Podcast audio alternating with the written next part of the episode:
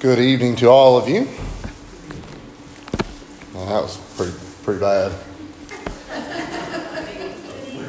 No, that's fine. No, that's fine. Get your snacks. All right. Tell the person sitting beside you who you saw today. You know, make sure the grocery order's put in. You know, all that. I'll give you a minute or two to relax, and then we can do it. It was pretty deficient in our greeting right there. We'll try it again. All right, good evening. Good evening. Nah, it's fake. Y'all didn't mean any of that either. You were just trying to show off then. Tonight, we are going to be in predominantly the book of Mark, a little bit of the book of John, but you can also go to Matthew or to Luke, and you'll be able to find this as well. So we'll be in a lot of different places, I guess, from time to time. But Mark, and in particular, Mark chapter 11, as we said last week when we're covering these last week of Jesus' life lessons, most of what we study is actually going to be in the last chapter or two of each of the Gospels as well. The exception tonight will be John, and we'll talk a little bit about that here as we go forward. But tonight we're going to be talking about, and I think we'll be able to cover this in one evening here this evening, is the final week of Jesus, and we're talking about the money changers, okay? And we'll look at through that a little bit more. We've titled it for tonight, Lesson 2, Jesus Cleanses the Temple. And so, like I said, we're going to work out of the book of Mark to start with, and then we'll go to the book of John after that. As way of introduction, we've been talking about the last couple of weeks, Jesus' last week. And when Jesus rode in Jerusalem on the first day of the week, he then enters into the temple. And I believe, Ben, last week, we talked about the temple and how they had the gates and things were set up, the courts to have to pass or to keep people from being able to pass through. This is a model of the temple. It's in Israel now. It's not a real it's a real thing, but it's not, it's sort of made to scale of what it would be like. But you could go and visit this. But this is the temple. And you may remember a few years back, 2 or 3 years back, we talked about the temple. I think Ben has done something maybe more recently than that, talking about the temple as well. But what was the temple to the people of Jerusalem? The dwelling place of God and the starting point. But what else was it, even maybe not even totally religious? It was their identity as a people. It was sort of the town square of it, maybe, where people sort of came together, where you might have crossed paths with people. So there was a religious aspect of this, but there was a sort of cultural and a social aspect to the temple as well. And so when Jesus will go into the city, and we're going to be in day 2 tonight, that would be the place where you would start. It would make sense that you would go into that place. And after looking around and healing the blind and the lame, he then returns to Bethany in the evening. And that was on the first day. We talked a bit about that in the last week or so. Okay. So tonight we're going to be talking about the second day. Several things that happen. We're not going to spend as much time on some of these things except for the money changers. But Jesus pronounced judgment on the unproductive fig tree. You may remember just a couple of months ago when we were finishing up our miracle story. That was one of the things that we talked about. Jesus was, you sensed a bit of frustration in Jesus. You may remember that he saw that tree from afar, and it looked like what would be a good snack or a good place to rest. It ended up not being any of that.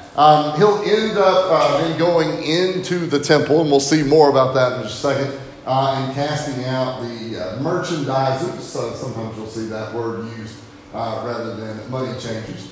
And then at the end, he and his disciples will leave the city, return to the Mount of Olives in the evening. So we've got pictures there of a fig tree at the top, a little artistic rendering of Jesus and the merchandisers or the money changers, and then a picture of the Mount of Olives today. All right, well, let's talk about money changers for just a second. I know that's not going to be real big, but I wanted the picture to show up there pretty good for us. But Jesus and his disciples have journeyed to Jerusalem to celebrate the Passover feast in obedience to the law. Every male among the Jews was required to attend this feast in Jerusalem every year. So we're talking about a sizable amount of people. What can we maybe relate to that we have to do every year? Is there anything that we as a group or an entity, not even just Christianity, but in community, have to do every year? Pay taxes, all right? That's something that we would all have to do. Well, we mail them in, now, or mail in the form. So that's something that everybody has to do. What's something else that we might all have to do? Is there anything else? Die. We don't all have to die every year. Well, that's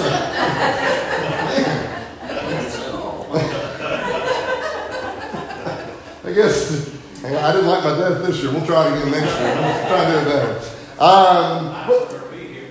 What's that? License our vehicles. There's some court things that we would have to do, but even like a driver's license is only every few years. The vehicle and the taxes and the tags on them. But we don't have a whole lot of things that we all have to do. But when you do have to do something like that, it might be going to pay taxes, or it might be going to license your vehicle, it might be going to vote. You'll probably see people that you know. You may utter the word, "I'm not seeing you in a year," or maybe "I'm not seeing you since the last time that we did this." Well, you can imagine that this appearance that Jesus makes at the Passover feast, there's going to be a lot of people there that they know, right? But maybe a lot of people that you don't come into contact with. And so while this is a religious thing, it can't help but be a sort of social thing for people to get to gather together. How are you? What have you done? All of this. Well, what we're going to be looking at here is some other people that would have been there as well. And when Jesus goes into the temple on the second day, he found in the outer court of the temple, which is called the court of the Gentiles, a market for buying and selling animals needed for sacrifice. And so there were animals that had to be sacrificed, and you had to provide that. So explain to me why there might be a market off to the side where one could buy or sell those animals. Tom? It might not have been feasible to have brought your sacrificial animals a long distance. Why else would it maybe be there? You might not have had an animal that met the requirements for the sacrifice. What else?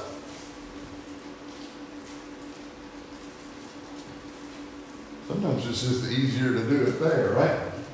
The ball game starts in an hour, and we could cook here at home, but do we have time, or could we just get a hot dog at the game, right?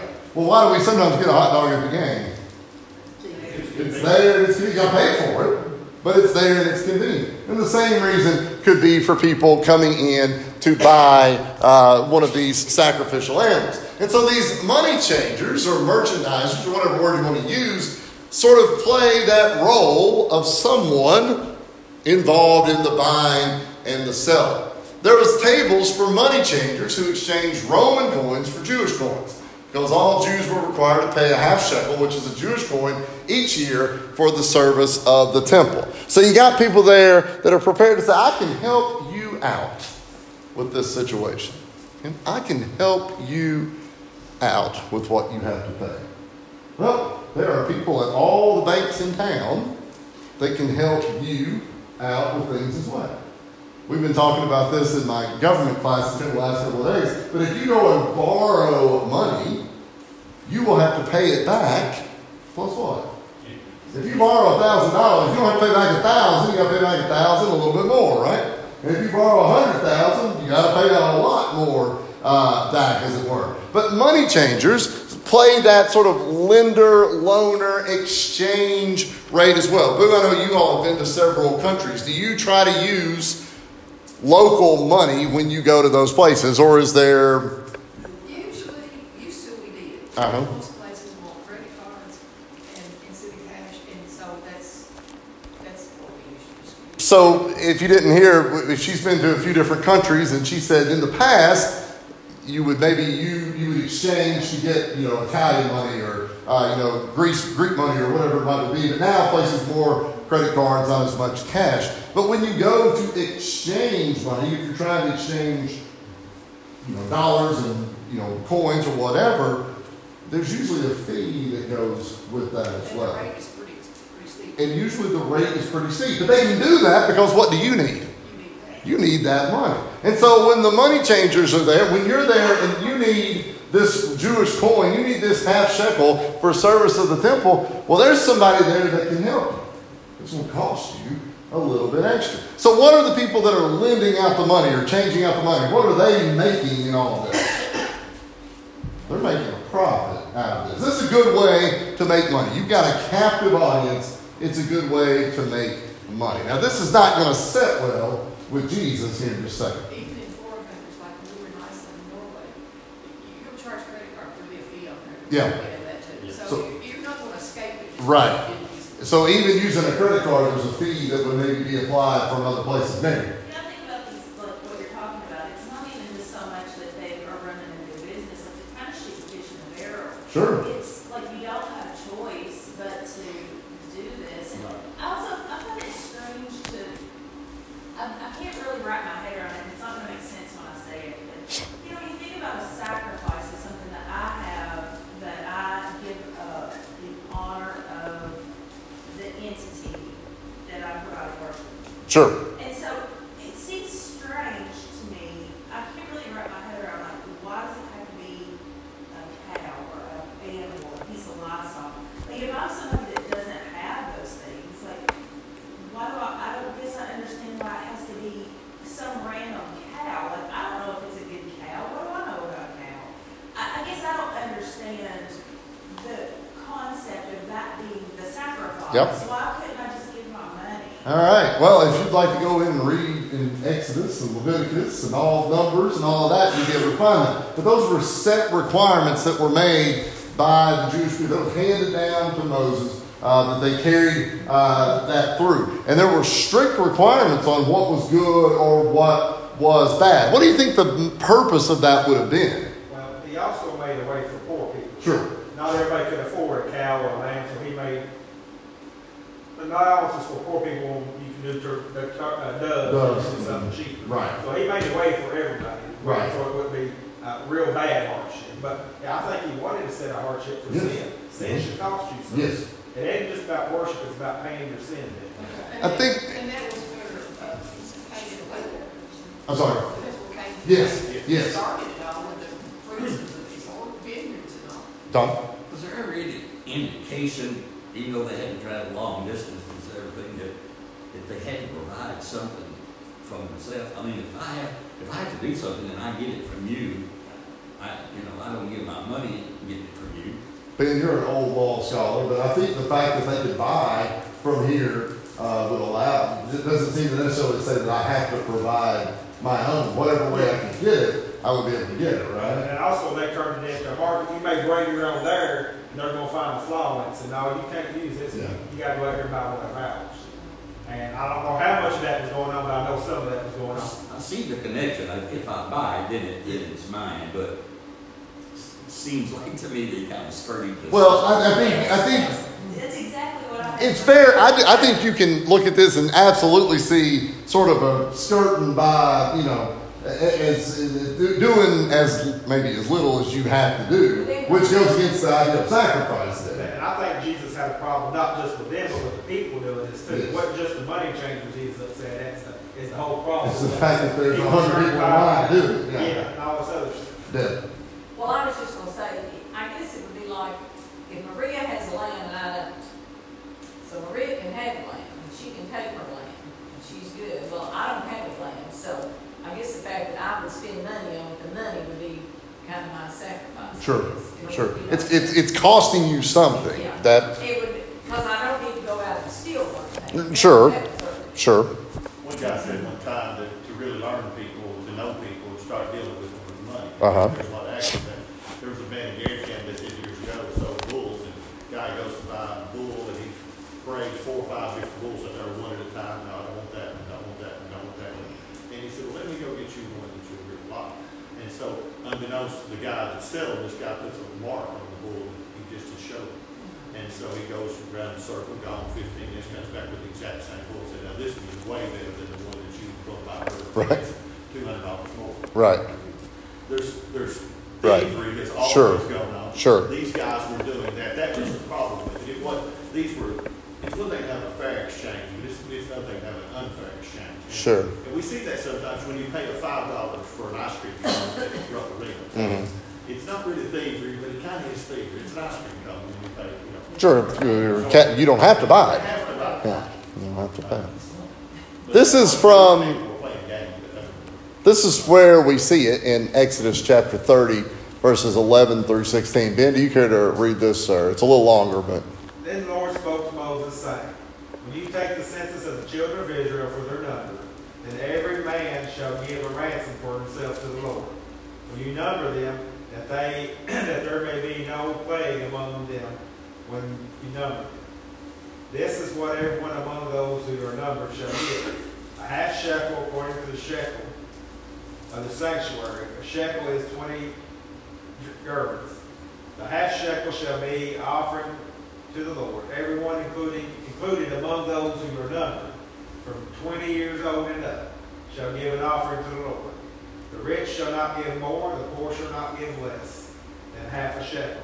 When you give an offering to the Lord to make an atonement for yourselves, and you shall take the atonement money of the children of Israel, and shall appoint it for the service of the tabernacle of meeting, that it may be a memorial for the children of Israel before the Lord, to make atonement for yourselves. And so this was the requirement that's there. When we talk about things like taxes, if you pay income taxes, well, if somebody makes $100,000 a year and somebody makes $20,000 a year, you're going to fall into a different tax bracket. But that same person goes to the store and buys a Coke, they're going to pay the same sales tax whether you're a billionaire or whether you don't have more than $2.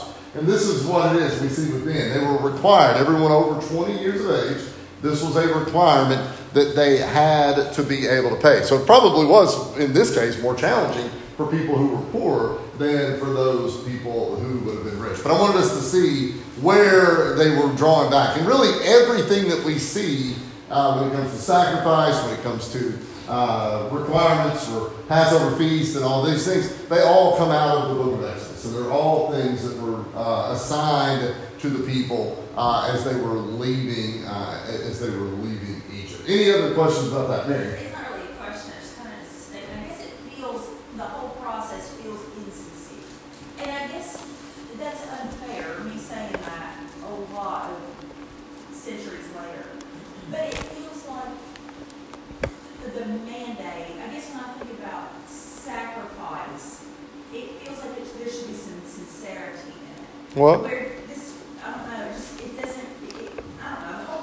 Well, it's perhaps a cynical approach to it, I get, but also wasn't the whole thought of the whole old law was that it becomes a checklist of things to do, and sincerity sort of falls out the window. I can't do this, I can't do that. We talked about that a few weeks back about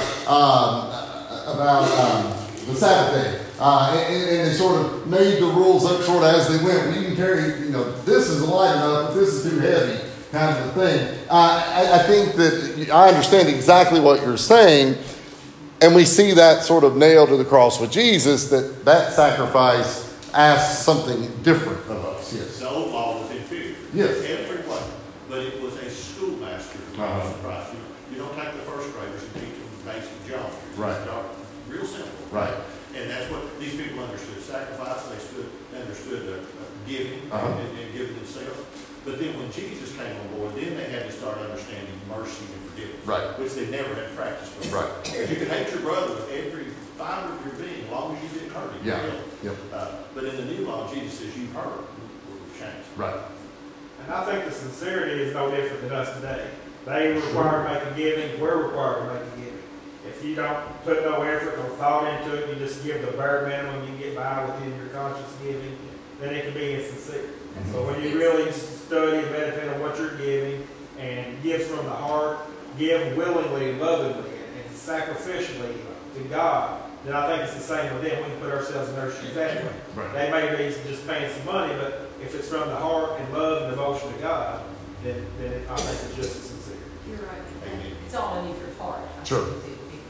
Sure. Sure. Tell you about some. You can't tell it because it just amazes me. The Orthodox Jews, when they follow the Old Laws of the Bible, on Saturday they're not allowed to use a chisel or turn anything on. And they would come outside of their home and get a Gentile. Can you come in and turn on the light for me? Or turn the oven on for me?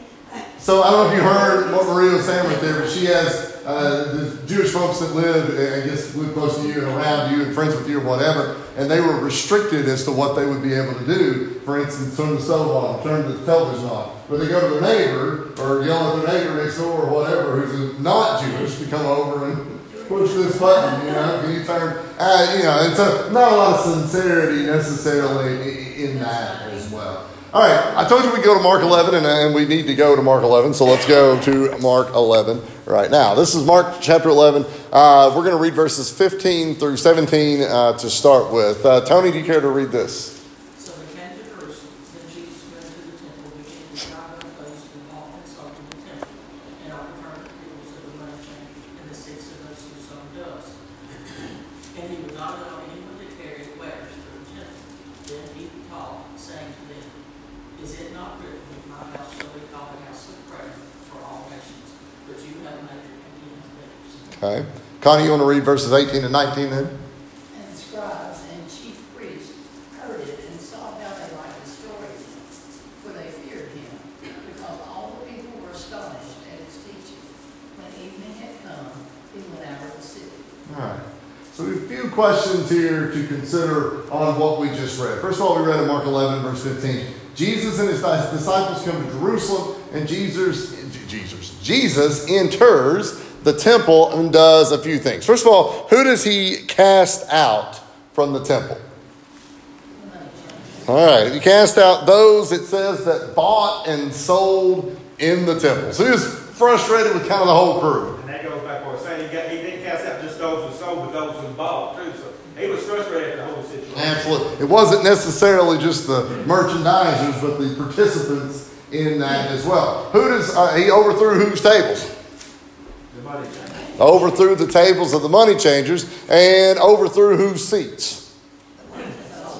Those that sold doves. And so the level of frustration here seems to be rather high. Ben's mentioned that a couple of times right here. Not only that, I think what Connie read, or maybe it was Tony in verse 16, he also didn't allow any man to carry what through the temple? It said wares. I don't know if we use the word wares that much anymore. But what does it mean that they weren't allowed to carry their wares through the temple? The stuff they had for sale. Not only are we not selling, you can't back the truck up, load it all in, and haul it through here as you do as well. Why would he say that? This is strictly opinion, but why would he say that? It's just like, it's not for commercial activity. This is not the place, time and place. Making a circus out of it. Like you said, like you've got going to the game to buy hot dogs. You know, maybe you got somebody going through there selling non bread or something like that. Uh-huh. You know.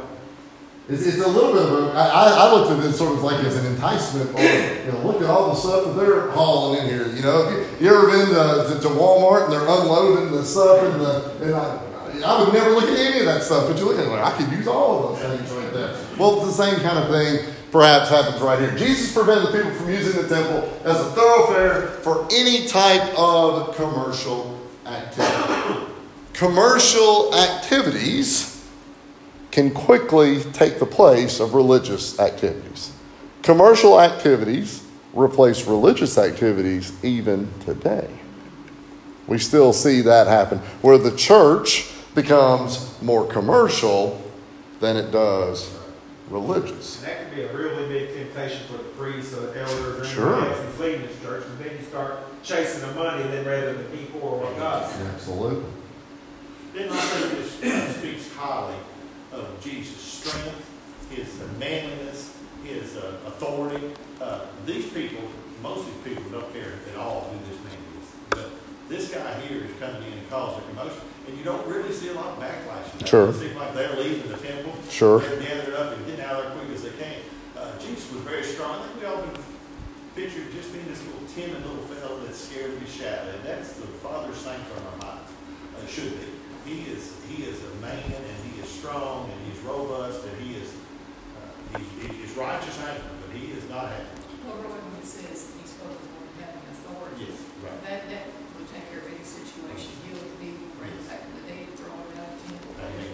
The voice had to be somebody you would sit in, kind of like Richard Burton to me, you know, on TV. Wow. It's a good timely reference there of a 95-year-old man that's already lived for 30 years. We all know Richard Burton. Actually, we all probably all do. Wasn't he married to Elizabeth Taylor? All right. Jesus in Mark chapter 11 and verse 17, it's probably written in italics. He quotes two Old Testament prophets. I want us to read both of these. You get a little narrower version of this in Mark 11 and 17. But if we look first at the first one, Isaiah 56 and verse 7. Jill, do you care to read that one?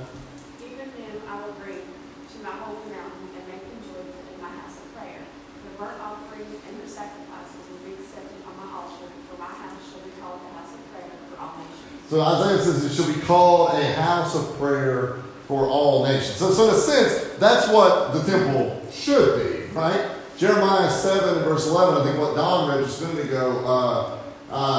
Leland, do you care to read Jeremiah chapter 7 verse 11? Has this house which is called by my name become a den of thieves in your eyes? Behold, even I have seen it, says the Lord. And so Jesus takes sort of these two scriptures and merges them together and says what it should be. It's a house of prayer. Right? It should be a place to come and worship. It should be a place to come and sacrifice. It should be a place where I've spent my time. I know I have to go here for the Passover feast. I'm taking my sup. I'm prepared for it. This is going to cost me. This is going to be a challenge, but that's what it should be. Instead, Jeremiah 7:11, has it not become a den or a place of thieves? Right there. So Jesus quotes both of these. And we see it quite often in the New Testament, in the four Gospels, that Jesus, a lot of times the words that Jesus says aren't the words of Jesus, right? They're words that were uttered or written by prophets hundreds or maybe even, probably not thousands, but hundreds of years ahead of time. Thoughts on these two verses? Well, I think sometimes we still have to, there's a little bit of a tightrope walk because there's some people, and I'm aware of, and you are too, that consider the building almost to be holy. Mm-hmm. You go outside and smoke, for instance, but you dare not smoke inside the building. You can go outside and eat, but you dare not eat in the building. So we have a tendency sometimes to make this place more holy than it needs to be. This is the meeting house of the Church of Christ. Okay? Mm-hmm. That's all it is. But certainly it does deserve our honor and respect. You know, we don't need to stand outside drinking beer and things right. Like that. You know, or in the so there is a balancing act, I think, there. You know, and I think sometimes people tilt that one way or another too far. And that's from the cause of the Old Testament that they're seeing. Excuse me. We've seen this then in Mark chapter 11 and verse 18, what we read just a moment ago. What reason did the chief priests and the scribes want to destroy Jesus? What was the word that was used? They feared him. Okay? I don't think the word fear was what the chief priests and the scribes felt at the start of Jesus' time. Probably more annoyance with Jesus to start with. So why do you think it has went from maybe annoyance or aggravation, maybe even curiosity? Who is, you know, Nicodemus came to him that's sort of out of this setting, like, you know, how does this all work? How do you think it went from annoyance or curiosity to they sought to destroy him because of fear? Maybe because they saw that they couldn't stop him no matter what they did or said. He continued to preach and teach. Okay. But also he had many more people from him. Many more people. Is that what you were saying? Say people picking up on the truth that he's expelling. Uh-huh. And it's the diminishing their lives that they can preach. So these more and more people are following. He's not just spouting stuff off like we see right there. He's quoting Jeremiah and he's quoting Isaiah. They're not just making things up, but he's saying things with truth to them. Yes, ma'am.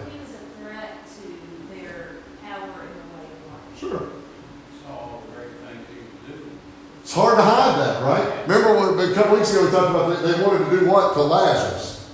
Kill him. They wanted to kill him, which was that now Jesus didn't. There he is dead. You know that would negate what Jesus, because you're going to be convinced by a man brought back from the dead. But if he's laying there dead, well, it didn't happen, or he wasn't really dead in the first place, or whatever. They were anything they could, scheming in any way to try to eliminate or trying to knock down the power that Jesus had. Go ahead. I think too, right here, they're afraid he's starting to get into their pocket. Yeah, sure. They didn't seem too worried about the money changers. But just like I said, a political candidate, if any political candidate, I don't care who that person is, says, I want to run and I want to raise your taxes. Yeah. They will never say that. Sure, yeah. They will never watch sure, yeah. You're not going to win. Sure, sure. And when you start getting people's money, that's when they start really getting offensive. Sure. And this is what's happening here. You've crossed the line. After the evening comes, the last thing that Connie read there a moment ago, where did Jesus go? Adam's. What a day, right? What a day. So I want you to imagine that you had been in the temple that day. You were there because it's what you were supposed to do. You may have known Jesus. You may have been aware of Jesus. You may not have really known Jesus at all. But you see all of this. What about your reaction to all of this would be? Let's get out of here. Let's get out of here. I think it would depend on where you are. Because I'm sure there were priests and the Levites who see Jesus doing this and was thinking, I'm glad somebody finally had enough nerve to do it. Right. But there are others who probably think, this guy, he ain't got the right to come in here and do this and everything else. I think it's just depending on where your heart was at. Right. Anybody else? What might you have been thinking?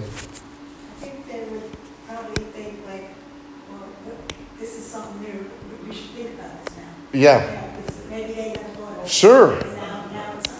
And kind of going back to what Mary said at the beginning, even this becomes like a rote thing that you do. We go there for Passover, we make these sacrifices, but this hadn't happened before. And so maybe it opens your mind up to sort of a different way of thinking. Like, I've always just assumed that they were going to be there later. I guess they should be there. There's many things in our life that we just sort of assume that should happen. We do this lesson with students about the national anthem. Why do we play national anthem before a ball game? We've always done. But I didn't ask custom. I said, why? They don't play it before you go to the movies. It's like, here comes a Richard Burton movie, all right? Let's play it. That's when they only had 48 stars to play. But anyway, they don't play the national anthem right there. If they played the national anthem before you watched the movie tonight, you would say, that's the stupidest thing you've ever done.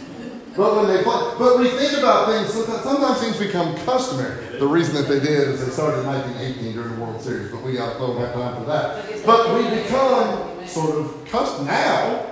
But when you saw the money changers, every year we went, they're over there changing money, they're robbing us blind, but we got to do it. But now, as you said, Maria, now somebody sort of challenge that. They've seen that. Like you said, Ben, somebody might have said, finally, somebody took care of that. And so when you go home, your thoughts going home are, well, that's why different.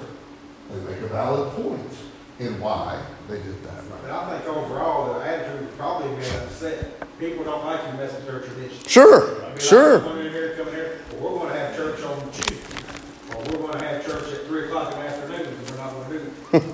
People get mad upset quick. They'd read that Bible harder than they ever have before, trying to find where it says that there in the scripture. I want to go to John chapter 2 real quick.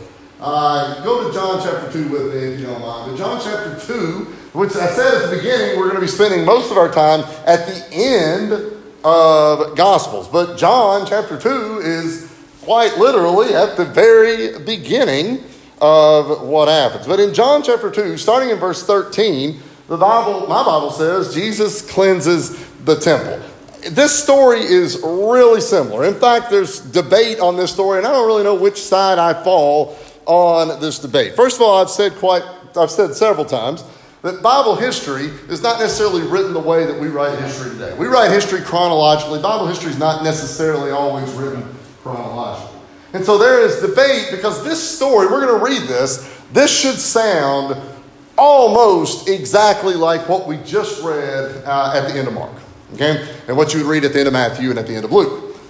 And so there's question about, did Jesus cleanse the temple twice, or did Jesus cleanse the temple once, and is the story just told in a different spot in John versus in the other three Gospels? I will proclaim no answer. I will leave that entirely up to you as to what it would be. I have thoughts on it. but I'll let you consider those, and you can make your own decision. I don't know that it matters, but I think you can. I'll let you think about it here as we go. But Tom, here's the principle. What it's saying. The principle is the same. And what I really want you to see right here is, I want, when we get done with this, I want you to say, wait, we already talked about that. Tom, do you care to read John 2, 13 through 17?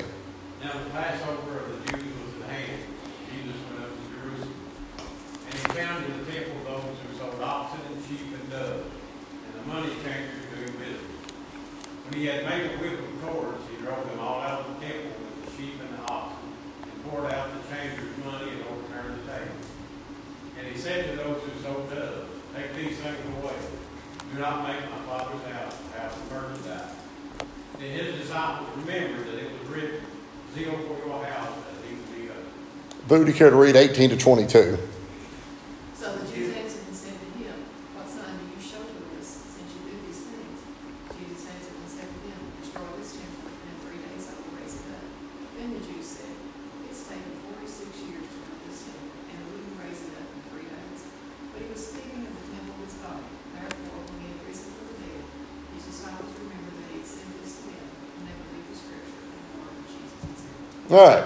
So, if we want to call this the first cleansing of the temple, we can do it that way. Just real quick on some things that we saw there. It's very similar to what we had read, especially the first handful of verses that Tom read. According to John, Jesus cleansed the temple another time very early in his ministry. Why had Jesus gone to Jerusalem in John chapter 2 and verse 13?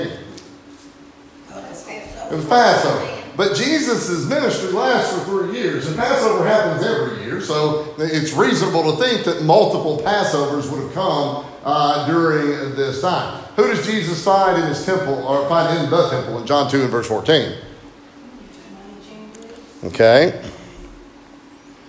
Those who sold oxen and sheep and doves, right? That's just what we saw just a moment ago. What does Jesus do then? Okay. Said he made a whip of cords. Then he did what? Drove out what?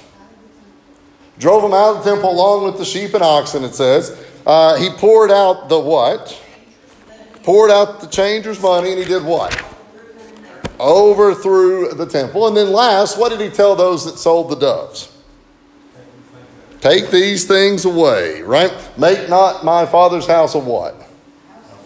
House of merchants. Does that story sound familiar? So I'll leave it up to you. I don't know if it's a repeat story. It feels like if you did it once, a couple years later, they wouldn't have been shocked by it, but I don't know. It's entirely, again, I don't think it really matters, like what Don said there just a minute ago, that the same sort of thoughts were in Jesus' head. But as somebody who's taught school for a long time, you tell them not to do something, and the next day they do, even though we went over it yesterday, they still do. So sometimes we can fuss about things, and it still doesn't necessarily take. I really want to go to the latter part, what Boo read there just a moment ago. At this action of Jesus, his disciples remembered something that had been written in Psalm 69:9. What had the psalmist said, as quoted in John chapter 2 and verse 17? Zeal for your house has eaten me up. And so, when the Jews asked for a sign, what did Jesus answer them? The temple will be torn down and rebuilt in 3 days. So you're at the temple. Think back to that picture that we looked at from the beginning. Think back to other pictures of the temple we've seen, what Ben has presented in his classes as well. That is a big place. This church is not the temple. The temple way bigger than anything that we're setting in right. This is a small house compared to what the temple would have been. So Jesus says, destroy this temple, and in 3 days I will raise it up. Now, most of y'all, probably about like me, you're probably smarter than me about this, the ability to build a home, right? I don't know anything about building a home. But I know something that's big, I'm going to look at that and say, hey, it's probably going to take a while to build that. When somebody says, tear down this temple, and in 3 days I'll build it back, what do you think the people's thoughts were? That's crazy. That doesn't make sense, right? Mathematically, that doesn't make sense. We can't build this. First of all, it'd take 3 days to tear it down and longer. We aren't going to be able to build this back. Remember they said they'd asked for a sign. How long had the temple been under construction? John chapter 2, verse 20. Lord, essentially what we say, they've been building on that thing forever, right? There's no way you can get it done in a weekend. But what was Jesus talking about? He was talking about the temple of his body. But how long would it be? I guess we're going to do it. How long was it before they realized what he had been talking about? Not until after he was raised. So I want us to go back and kind of what Mary's talking about to finish up tonight. The old law sort of required you to think about things in a concrete, physical way. The law said, I need to have these sheep, and I need to have these oxen, and I need to give this hard coin. And if I don't have this hard coin, I have to exchange it with another hard coin that allows me to get the one that I want. The temple that we spend our life going to for Passover and for our culture and for our social and for our religious reasons, this hard physical building that in many cases it's almost as if they came and worshiped. That all gets done away with by what Jesus will be teaching, which is a genuine sacrifice. A sacrifice that's not graspable for most humans. The willingness to go and die on a cross so that I can help you. See, I totally have no problem killing a calf or killing a sheep. Getting a little bit of money to give. But if you're asking me to die, that's a bridge too far. But what Jesus is saying here is that he is going to do that. And he's going to be torn down. But in 3 days, it's going to be risen back up.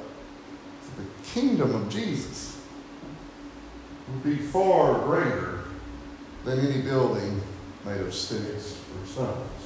Just think about the master plan of all of this from the very get-go till the death on the cross. I mean, it's just amazing. But the teaching process, and this, what we looked at tonight, is one element. Sure. That he's teaching. And there were so many more. Absolutely. The temple was not a building. It was where God would come and dwell. Yep. In the old days, it was the tabernacle that traveled. But they would actually be able to see and feel God's presence come into that tent. And that hadn't happened forever because of their sin and their rebellion and everything else. Mm-hmm. Jesus is saying, you know, God is here. He's in this temple. He's coming to dwell in this body. This is God's temple. I'm here in your presence. You know, and people kind of lose track of that. Sure. Other thoughts? Yes. I think that sometimes, too, it would be really important for us to understand that the apostles sometimes had zero idea what he's talking about. Not the slightest. There are things in the Bible that I have not the slightest idea of what God is talking about. Right. I don't understand it, but we walk by faith. Okay. They believed it, and they pressed on, and they hung on to Jesus, even though they didn't understand life's problems and things that happened. That's the lesson for us. We don't understand everything. We just don't know our way to handle it. Sure. Anybody else?